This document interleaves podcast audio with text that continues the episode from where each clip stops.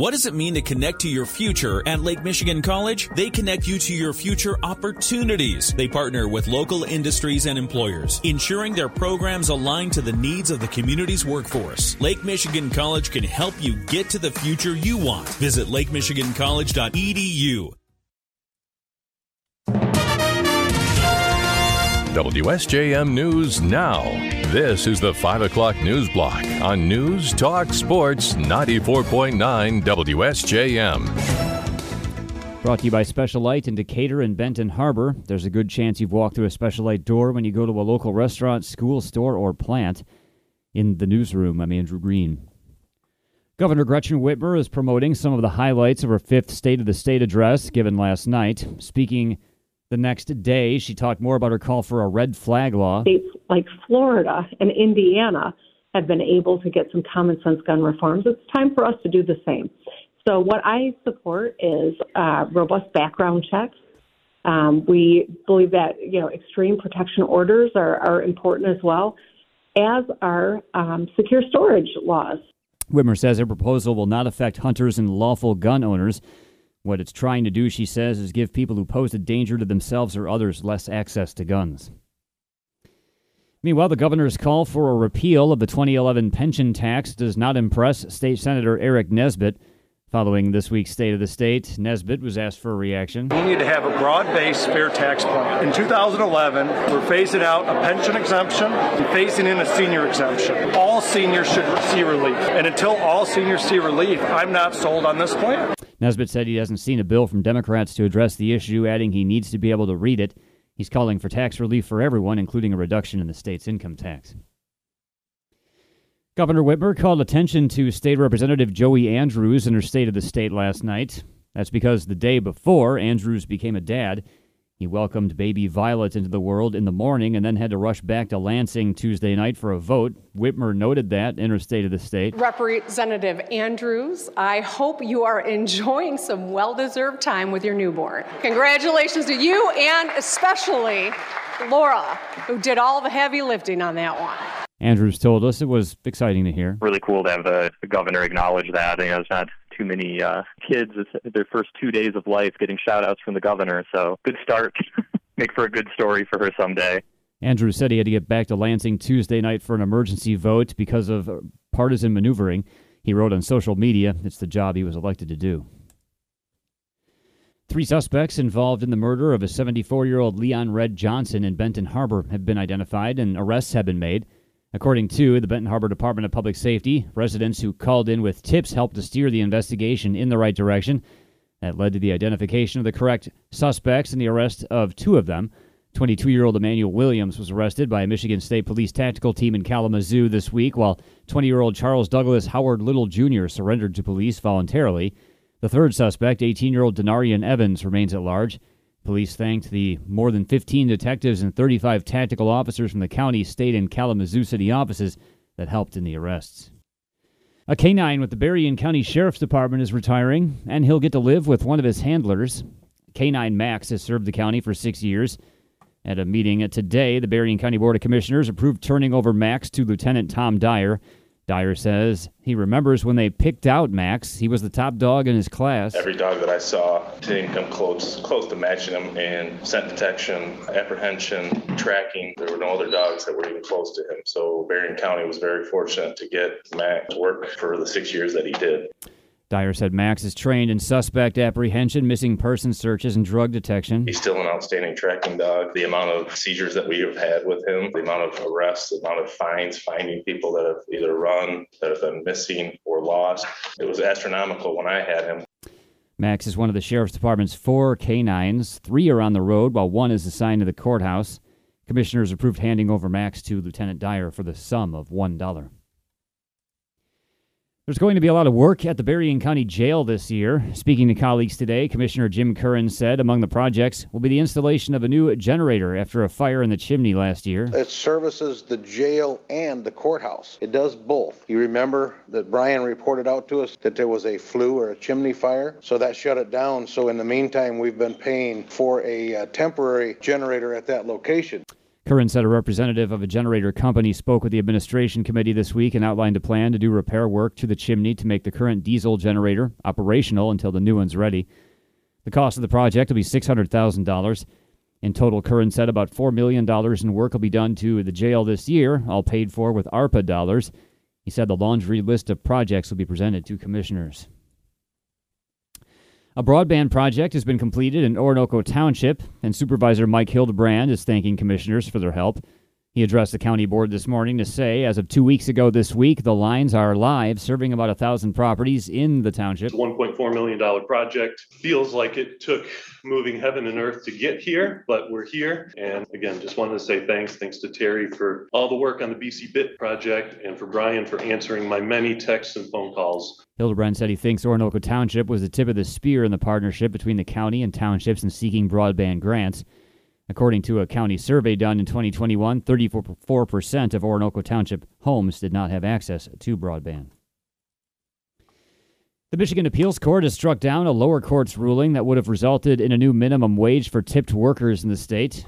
Michigan Restaurant and Lodging Association President Justin Winslow tells us this is great news for restaurants. The status quo will remain for restaurants here. The wages aren't going to change from where they are right now. The regulations around the industry aren't going to change from where they are. So there's a sigh of relief because this industry has been through enough for the last couple of years. Winslow says the state legislature in 2018 put a stop to a ballot proposal that would have resulted in the change, but then a court overruled them. He says, at least with restaurant servers, the change wasn't needed. We all know if you've been to a restaurant, most servers are doing really great right now, making over $25 an hour, many of them more than that. You know, this is one of those strange issues where it's not management versus labor, but management and labor really overwhelmingly on the same side of this issue. Today's ruling could be appealed to the Michigan Supreme Court. Winslow says for now the state's restaurant industry has been granted some stability. And a grant from the Frederick S. Upton Foundation will enable several Berrien County schools to implement new features to make students healthier. Berrien RISA Superintendent Eric Hopstock tells us the $19,000 was awarded to the Whole Child Student Advisory Group made up of students from multiple districts. They have reviewed community wellness data and have brainstormed how do we improve the health and vibrancy of our communities for students. Hopstock says the students looked at the data and determined schools could benefit from having calming rooms. Students could go a place where they could regulate themselves. And what we mean by that is, I realize I'm getting a little stressed out. I just need a couple minutes to calm down, and then I can be productive. Also, the students determined the schools could use community gardens where they could work and benefit from having fresh produce. The Upton grants will be used to bring those features to their schools starting in the spring. WSJM News Now continues with your Bloomberg Report.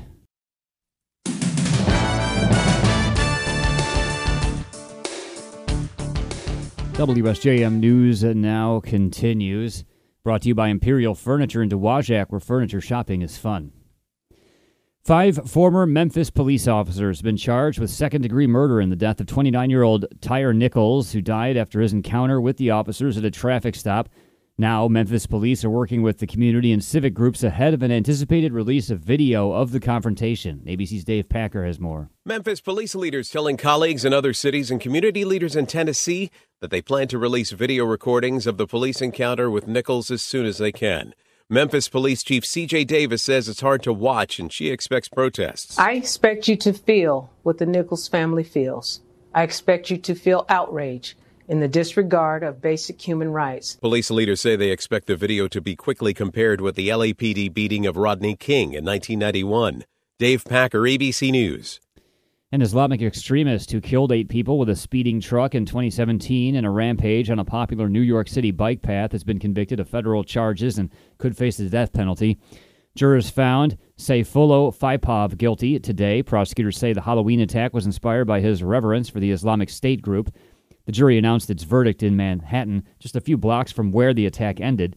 The jury will return to court within days to hear more evidence to help decide whether he should be executed or spend the rest of his life in prison. Today we get the latest economic report on the total value of all goods and services produced and sold in the U.S. President Joe Biden plans to deliver what the White House is calling his first major economic speech of 2023. More from ABC's Karen Travers. President Biden heads to Springfield, Virginia today, just outside Washington, to speak about the economy at a steamfitters union hall. The White House says he'll highlight economic progress over his first 2 years in office, specifically nearly 11 million jobs created, including 750,000 manufacturing jobs and the lowest unemployment rate in 50 years. The president's expected to say that the biggest threat to economic progress, in his view, is the House Republicans' economic plan. He'll say that plan will raise taxes on working families, raise gas prices, and worsen inflation. House Republicans say they will not raise the debt ceiling without spending cuts. Karen Travers, ABC News, Washington. The National Archives has asked some former presidents and vice presidents to recheck their personal records for any classified documents following the news that President Joe Biden and former Vice President Mike Pence had documents in their possession after they left office. The Archive sent a letter today to representatives of former presidents and vice presidents from former President Ronald Reagan to the present to ensure compliance on the issue with the Presidential Records Act. It states any records created or received by the president are the property of the U.S. government and will be managed by the archives at the end of the administration. The old saying, jaw is better than bang, bang, doesn't seem to apply to the conflict in Ukraine, with any talk of peace negotiations seemingly non-existent. ABC's Tom Rivers has more from the foreign desk. President Zelensky says he won't talk to President Putin. Putin spokesman Dmitry Peskov, through a translator, says Zelensky did not solve the problem of Donbas. He did not comply with the Minsk agreements. Moreover, as it turned out, he was not going to fulfill them. He was preparing for war. Therefore, he has long ceased to be a possible participant in any dialogue. But both leaders concede this thing will end one day around a table. Tom Rivers, ABC News, at the Foreign Desk. Meanwhile, emergency officials in Ukraine say Russia's latest widespread barrage of drone and missile attacks has killed 11 people and wounded 11 more. The attacks came a day after Germany and the United States announced they would send advanced battle tanks to Ukraine. A spokesperson for Ukraine's State Emergency Service announced the casualty toll in comments to Ukrainian television. The mayor of Kyiv said earlier one person was killed in the capital, the city's first attack-related death of the year. Authorities say 3 other people died in a strike on an energy facility in another province. Palestinian officials say Israeli forces have killed at least 9 Palestinians and wounded several others during a raid in a flashpoint area of the occupied West Bank. It was one of the deadliest days in years in the territory and increased the risk of a major flare-up in Israeli-Palestinian fighting. In retaliation, the Palestinian Authority declared it would cut security ties with Israel. Palestinian leadership has made such threats before with little success. Today's gun battle erupted when the Israeli military conducted a rare daytime operation in a refugee camp that it said was meant to prevent an imminent attack against Israelis. And we need to move more and sit less. Only about half of American adults are meeting CDC physical activity guidelines. Well, there have been some promising increases in the percentage of Americans meeting aerobic and muscle-strengthening physical activity guidelines. A new report from the Centers for Disease Control and Prevention showing the nation still has a long way to go. Only about half of adults, even in the most active parts of the country, are getting the recommended 150 minutes of moderate exercise per week and 2 days of muscle-strengthening activities. Folks in rural areas in the South are least likely to get the recommended amount of exercise. Dave Packer, ABC News. WSJM News now continues with your weather forecast.